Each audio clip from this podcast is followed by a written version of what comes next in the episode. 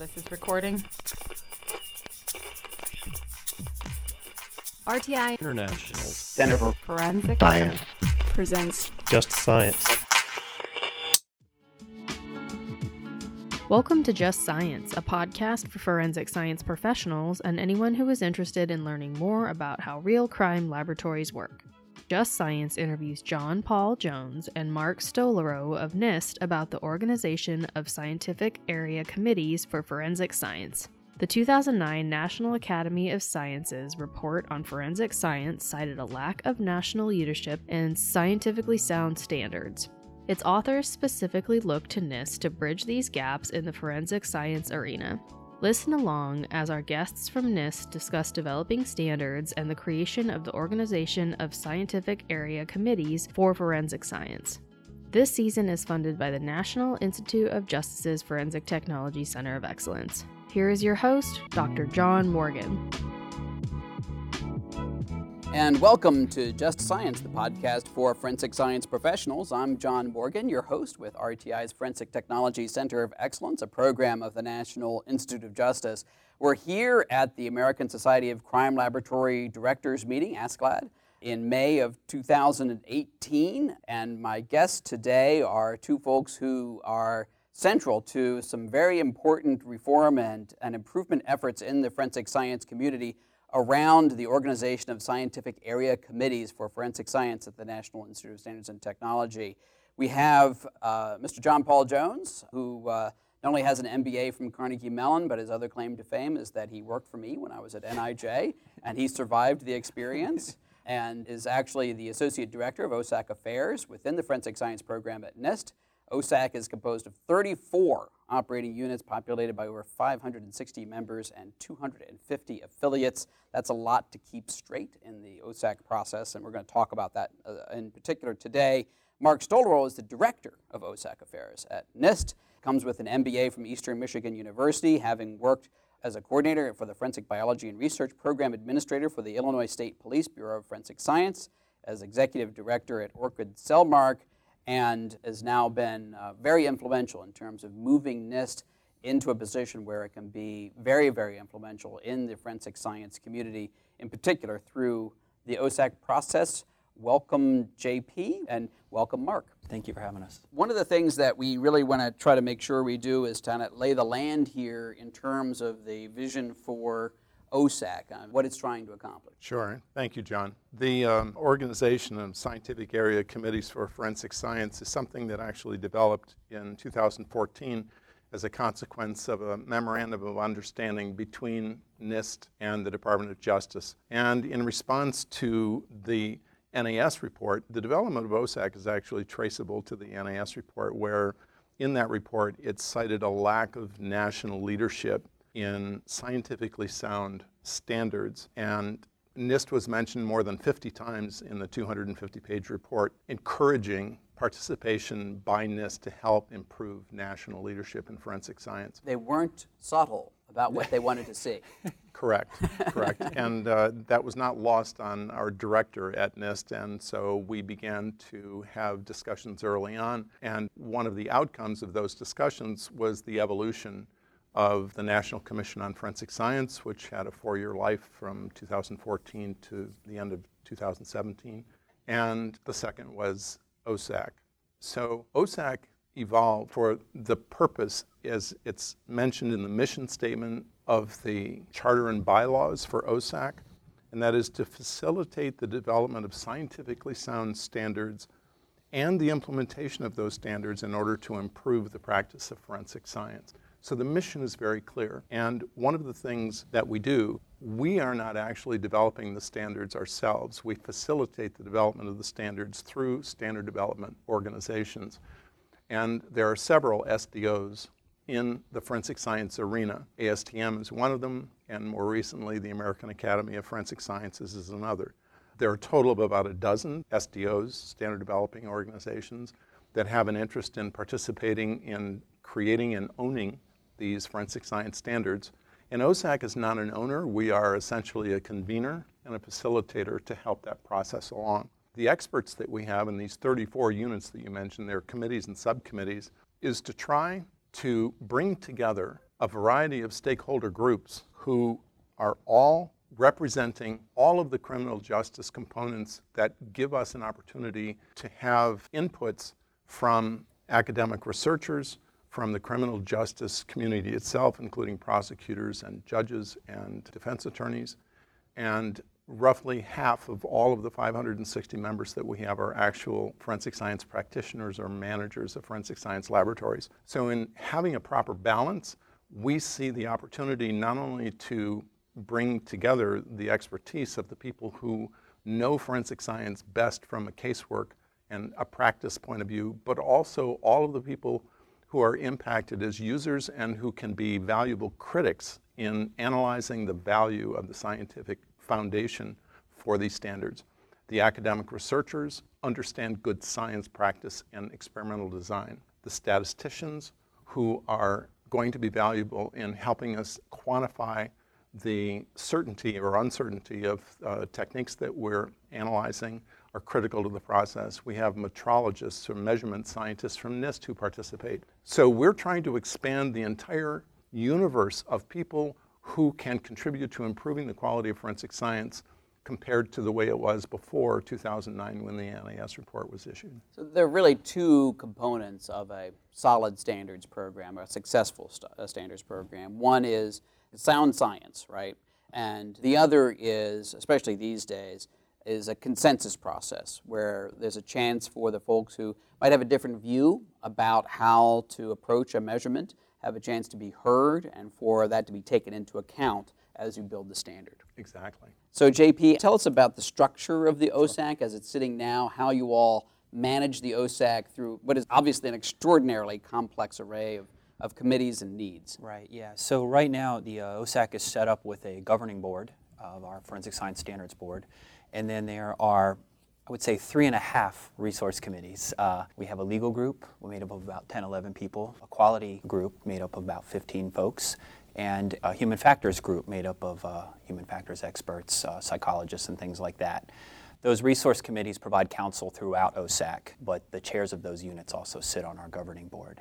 In the half I was talking about, we have a statistics task group that sort of serves like a resource committee. And it's a fascinating group what we've done is we've taken the about 26 statistician-esque, some full-time statisticians, some just have statistics educations, and allow them to convene in one group and where they can debate issues and believe it or not, all the statisticians don't always agree on everything. Oh, so yeah, statisticians are the worst. It's 26 statisticians in a room, you'll have 26 people who think the other 25 don't know how to interpret data. Yeah, and because I work with those 26 people, they should know that was John Morgan saying that. That was John JP. Morgan saying that. And, I, and yeah, it's um, very important work. Statistics is, yes. I actually think statistics should be a high school course. I think it's more important than calculus and algebra yeah. in the modern world to be able to do statistics well. And so it's very, very important to forensic science too. Yeah. And what's one of the unique things about OSAC is that we have these groups of experts that are providing counsel to the uh, subcommittees and our scientific area committees. So when we first stood up OSAC, we had basically 24 disciplines, now 25 forensic science disciplines. And we knew we needed to kind of section them up into uh, different groups so that we could have cross pollination occur within at least these little cohorts, these groups. And so we have uh, chemistry and biology, physics, digital, and uh, the crime scene group. And so underneath those scientific area committees, those more macro groups, we have the individual subcommittee disciplines that all have about uh, 20 folks in each of the subcommittees. And the interesting thing is we've seen some of the accrediting bodies actually adopt our definition for the description of that discipline into their program. So OSAC is, you know, we're becoming more seen in, in more activities. I mean, with the, the creation of the AFS Standards Group, the Academy Standards Board, from taking draft documents from us and then baking them into SDOs, to the accrediting bodies recognizing us, to, uh, I mean, there's lots of different things that are going on. And one of the key things that I think we wanted to drive home is right now, we've done something great already where we've professionalized the standards development process in the forensic science industry.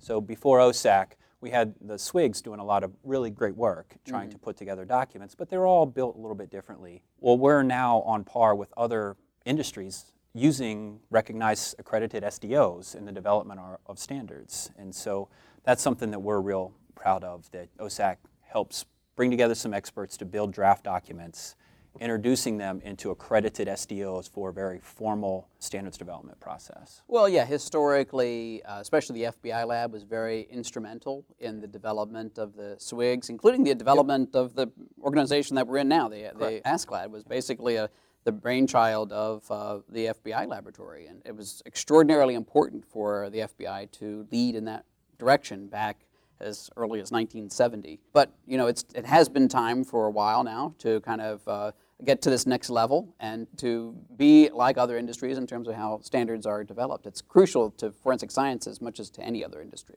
So, where is the status right now of the development of documents and standards and test methods and everything that goes with it within the OSAC process? We currently have an OSAC registry of standards.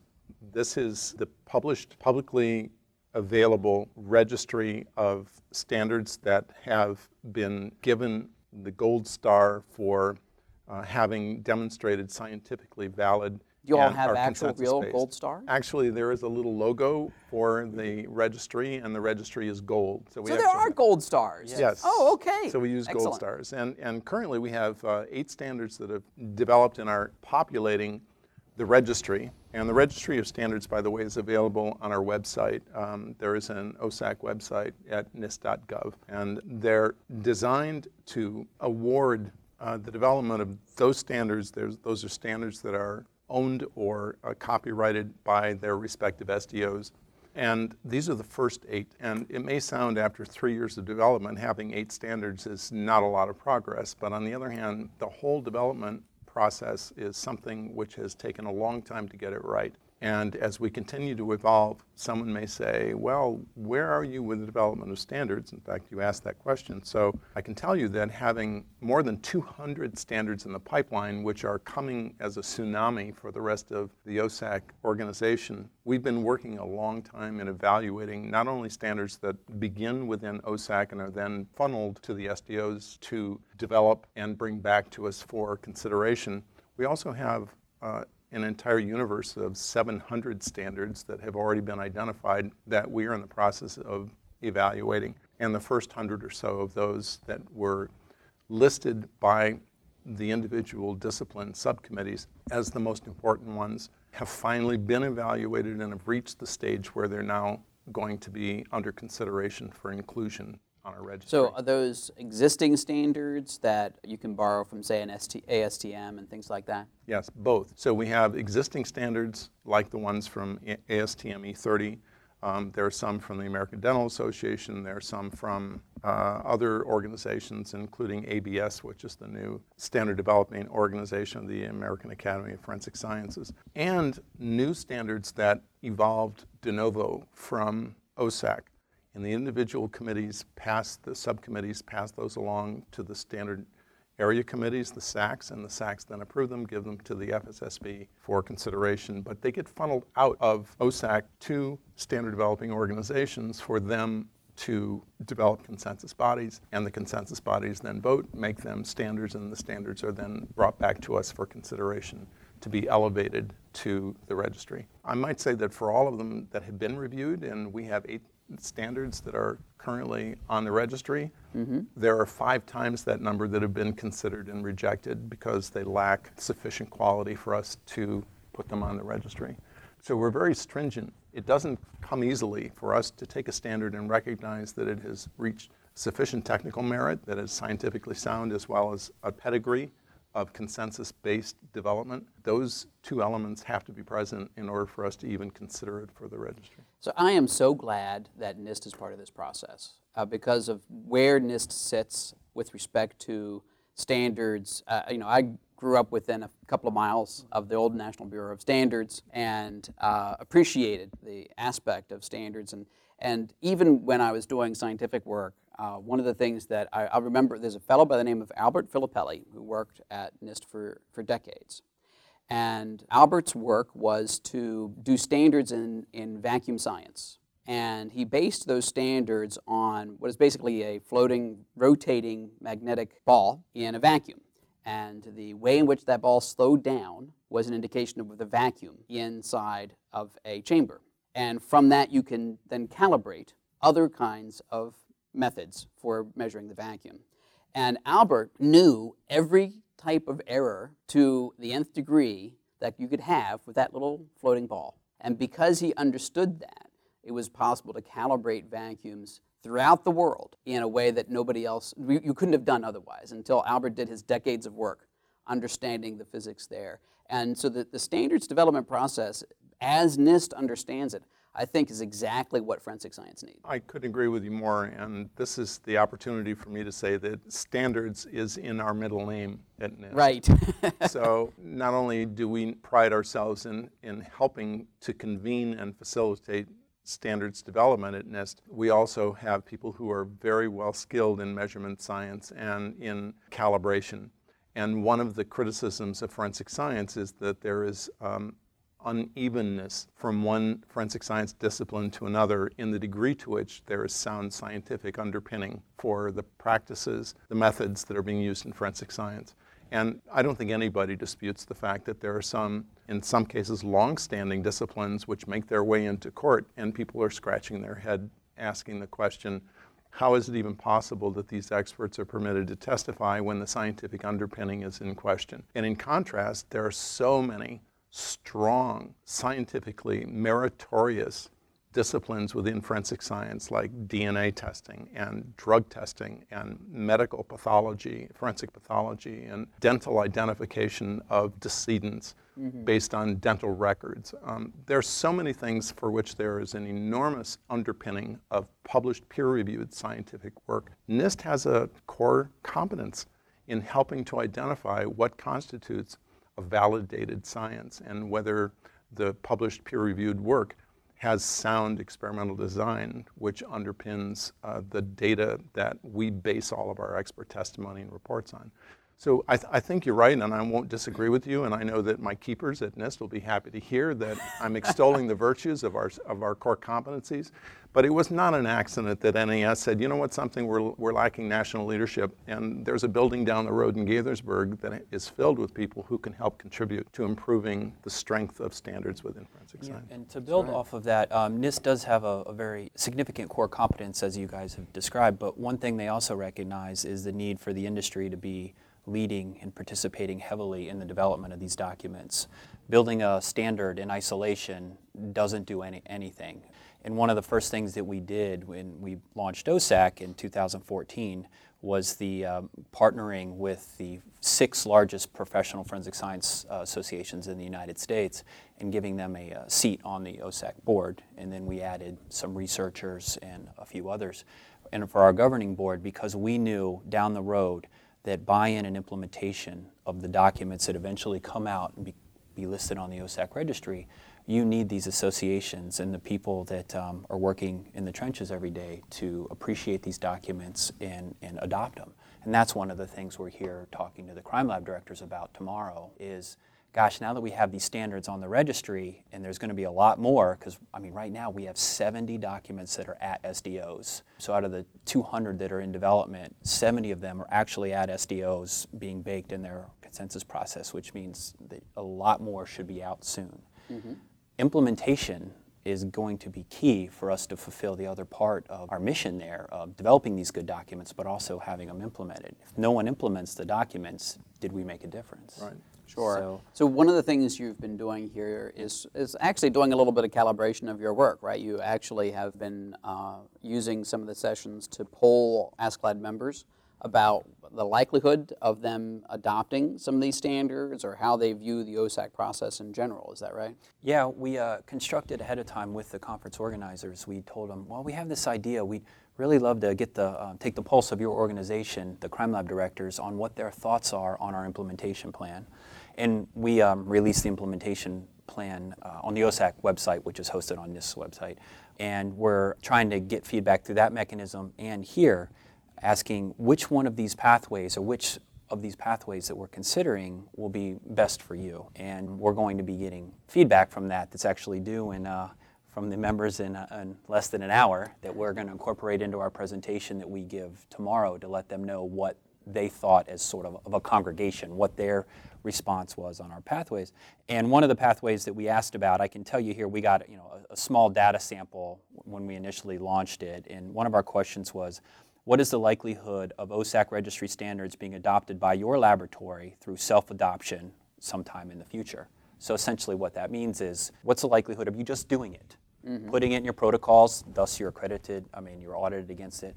And we got a favorable response on that. Uh, I mean, it was a limited data set of 20 some folks, but 13 said likely, 7 said highly likely, and um, a few other dissenters there. So I know we'll have a lot more responses than that, but it's showing that you know at least some of our pathways that we have you know do have merit. So yeah, that is one of your challenges here. One of NIST's strengths is you aren't the dictator of forensic science, right? right? You are not a regulatory body. This implementation issue is a very significant one for forensic science. It is. We have to be able to recognize the voices that we hear from our stakeholders and to be able to hear from them the needs that they have in order to implement these standards. And part of that requires us to be good listeners and to be responsive. And as you pointed out, NIST is a non regulatory agency. We're pretty good at convening and we're pretty good at collaboration and partnering. And the key to this is not to provide national dictatorship, it's to provide national leadership. And as we've been hearing at the ASCLD session for two days, part of leadership is learning how to listen. So we're successful if the implementation of good standards is successful. And in order to do that, there has to be a value proposition. And the value proposition is addressing the criticism of the NAS report. How do you partner with all of the stakeholder communities so that when you develop good standards, you have buy in and you have support because in the end, adoption is going to be voluntary.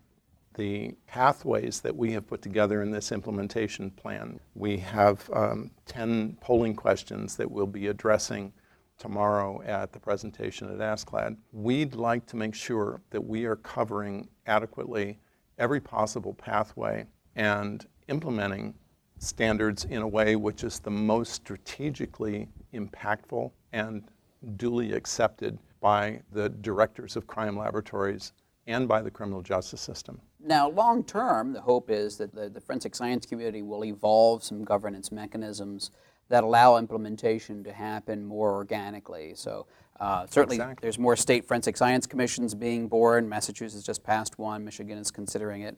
Uh, hopefully, certification processes will start to incorporate the standards in, in, place that you know it's kind of like if you're going to be certified to be a latent print examiner you're going to be certified to do particular kinds of ways of doing the process right that are standards based yes. but in the meantime yeah it is really very much about the crime laboratories jumpstarting that by adopting these. Right. Well, and you've already covered now five of the 10 pathways. Did I? Well, tell me about the 10 pathways and see if I didn't know I was that efficient. I only only spoke for a minute. That's very good. And it's instinctive. I think you, you know exactly where we need to go in order to get effective implementation. So part of this process is a combination of carrots and sticks.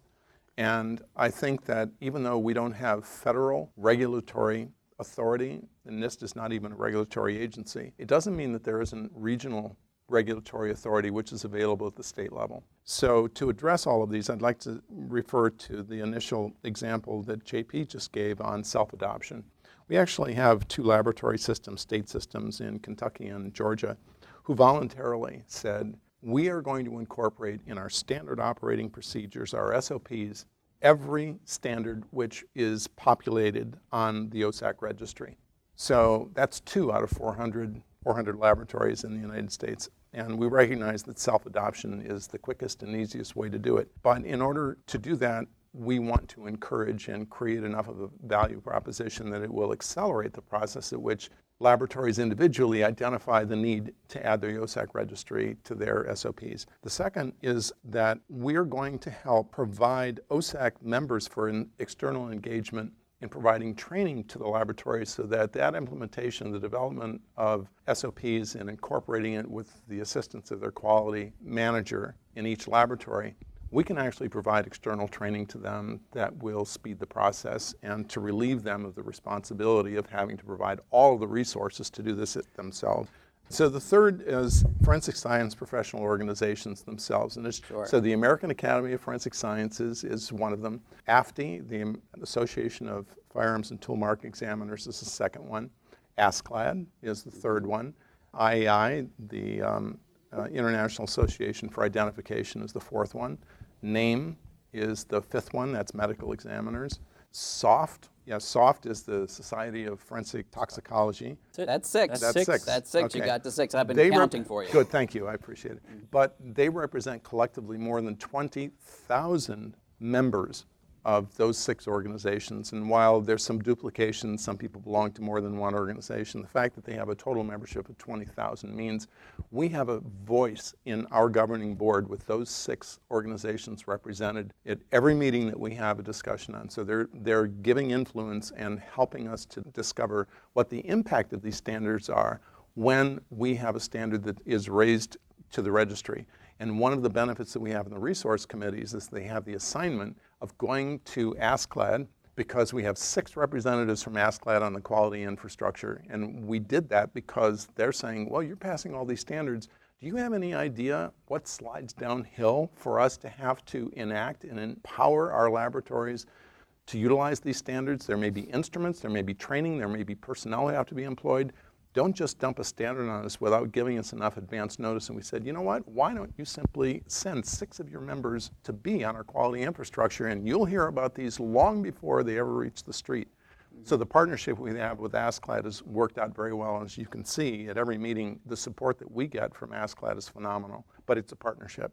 Anyway, that's that's a long answer to the question of why we're interested in having forensic science organizations participate. But one of the things they can do is that the organizations themselves have governing boards.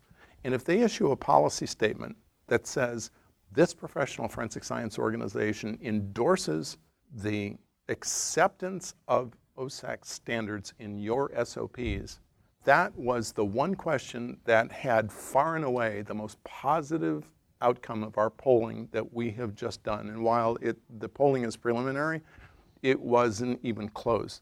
There was a huge majority that said if you get professional forensic science organizations to make that recommendation as a policy statement, that would go a long way to helping 400 government crime laboratories incorporate OSAC registry standards. Okay.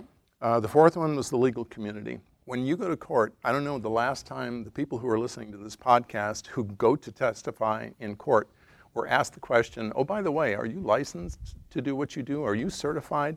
Is your laboratory accredited?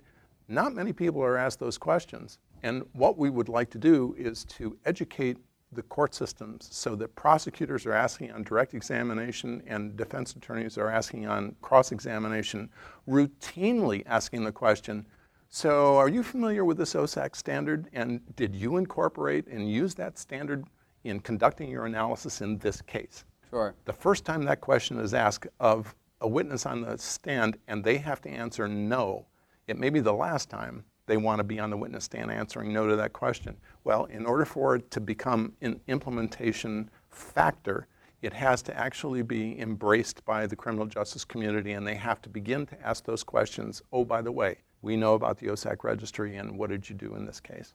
Sure. So we see that as a very valuable tool, and it's up to the legal community to get judges, prosecutors, defense attorneys educated so that they can begin to ask those questions. Mm-hmm. The fifth one is certification bodies, the sixth one, accreditation bodies. We need to get their participation to partner in saying, by the way, we're going to create a standard norm that when we audit your laboratory or we make an examination of your own qualifications for the last year since you were last certified, we would like to know whether or not your laboratory or you as an individual have incorporated the use of OSAC standards. Uh, the seventh one is funding bodies, and this is the carrot and the stick.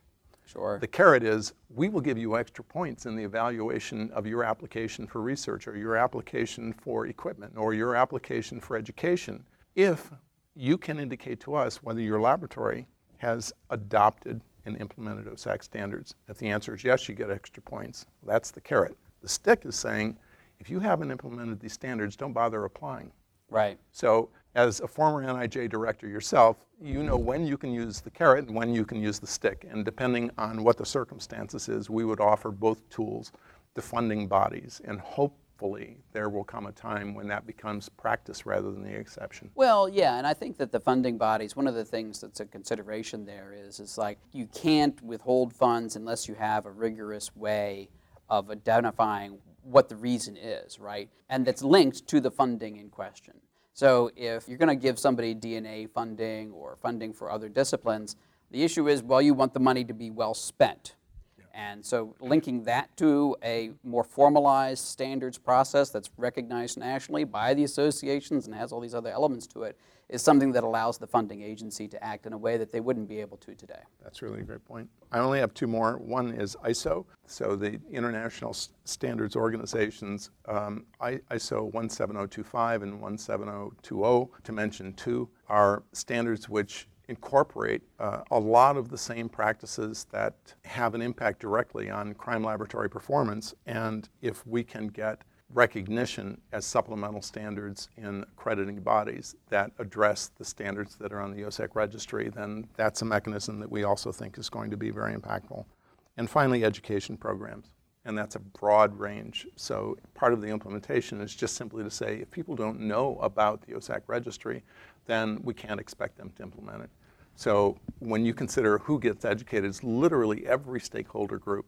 So we're going to have to have education for judges, for prosecutors, for defense attorneys, for accrediting bodies, for certification bodies, for professional organizations, and practitioners at large. So there's you know to, to add on to the uh, education programs. I'll say John covered state commissions. That's another one. Uh, on the education programs, the thought being that if you take the FEPAC accredited uh, education providers that are giving forensic science degrees, and if OSAC standards become more ubiquitous and we have the state and local labs using them, well, if we can bake those down into the professional education that they're getting in their master's degrees and bachelor's degrees down in the academic level, that if you come out to do glass analysis, this will be the, doc, the standard that you would be following if they become exposed to those in school and trained on them in school, that's a nice value proposition for the lab directors hiring them, knowing that when they come out, they already have some familiarity with the processes and procedures that are being employed in the lab.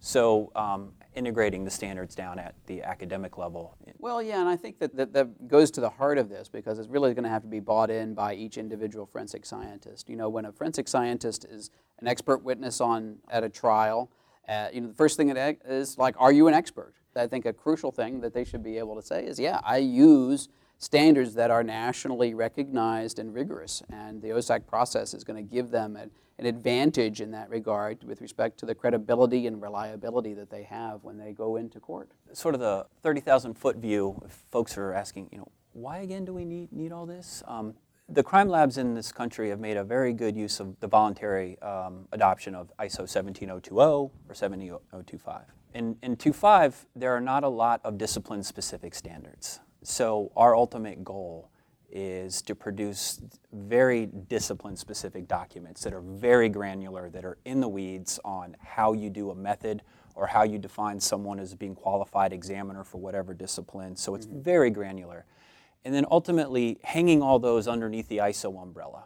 So we're really just trying to take what the accrediting bodies have of the ISO standard, their supplementals, and then hanging all these standards underneath that nice umbrella that gets very granular and very specific. Sure. And so that's one of the areas that we keep promoting that really would help with standardization. I'd like to build on what JP just said with regard to the value, the gold star that you mentioned earlier, John, about standards that are elevated to the OSAC registry. One of the benefits of standards that are on the OSAC registry is that OSAC is an independent organization. We don't own any of the copyrights and we're not a regulatory body. The SDOs pass and own a lot of standards and in many cases they're coming from organizations which are composed largely of representatives, practitioners from the disciplines that those SDOs are organized from or who have memberships in them. But OSAC is checking those standards to make sure that they're technically sound and that they were properly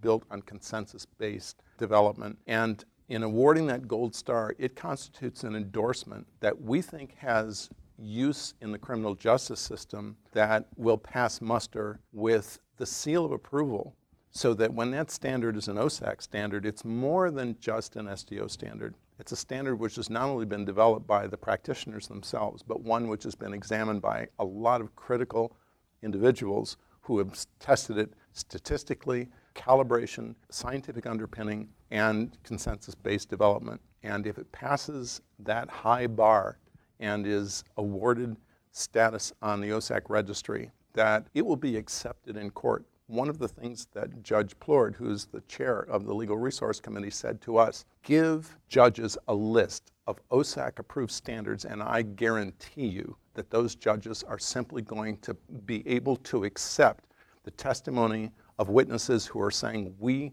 operated in our laboratory according to that standard. Judges are waiting for that kind of information. And if that's true, then we are providing a service which, before the NAS report, simply didn't exist in the criminal justice system in this country. Really, what are, what are we sort of selling here? And, and to break it down into real layman's terms, all of this work is meant to show that the methods that are being employed in the laboratories are reliable, and if you're using reliable, sound methods, then you can have confidence in the results that are produced by the lab. So going into court, there's less arguing about the underlying science about the method used, and there's more discussion about how it might have just been employed in that specific case, or if there were any deviations from the method and what the reason was for.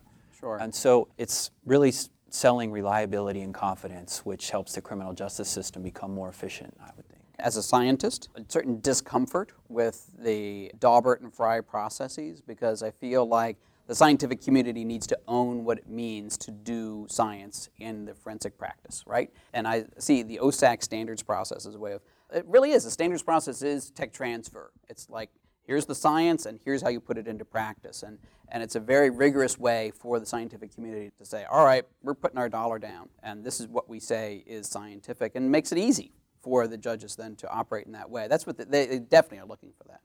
Before we wrap up, where is the future for OSAC at this point? We don't have any end date for OSAC. It's an ongoing concern, and I think that it's fair to say that as long as it continues to be a value proposition that is embraced and supported by the forensic science community, and there is adequate funding to continue to pay for the participation of over 500 members to come to in-person meetings every nine months, and they also meet virtually at least monthly, and in some cases more than monthly, with uh, teleconferencing. We don't see any end to this organization. So one of the things that we have said from the very beginning is that NIST has in its mission the ability to start OSAC and to help prepare it for eventual transition to an independent organization that is not under NIST's control. And whether it took five years to happen, we're approaching the five year mark next year,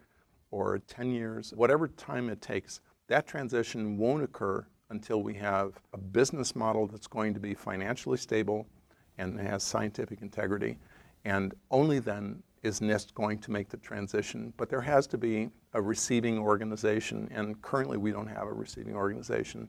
So we're in the process of developing something which is uh, affectionately called OSAC 2.0, and we asked uh, through uh, the Federal Register to have public comments on helping us build that model. And NIST has a group within the organization and with the assistance of other agencies who are reviewing this for us.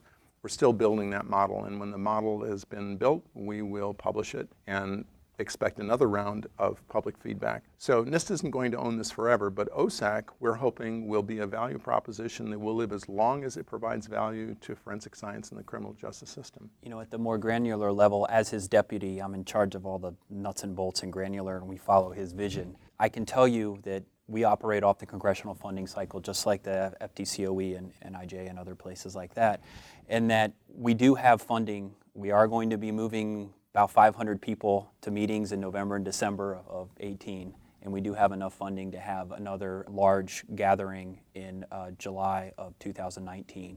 So we have the money to have another two sets of large meetings, and so if we get more funding, we just keep doing it. Well, that's fantastic, and uh, thank you for being on the podcast, uh, Mark and JP. Thanks. Thank you. Thank you, John. And thank you uh, for those of you listening for listening to Just Science today and for uh, your continued participation in this uh, experiment in improving the forensic science community. Please tell your friends and colleagues about Just Science and the other deliverables that Forensic Technology Center of Excellence provides to the forensic science community. And thank you for listening today. In our next episode, Just Science interviews Sarah Chu from the Innocence Project about their efforts to improve the criminal justice system. Opinions or points of views expressed in this podcast represent a consensus of the authors and do not necessarily represent the official position or policies of its funding.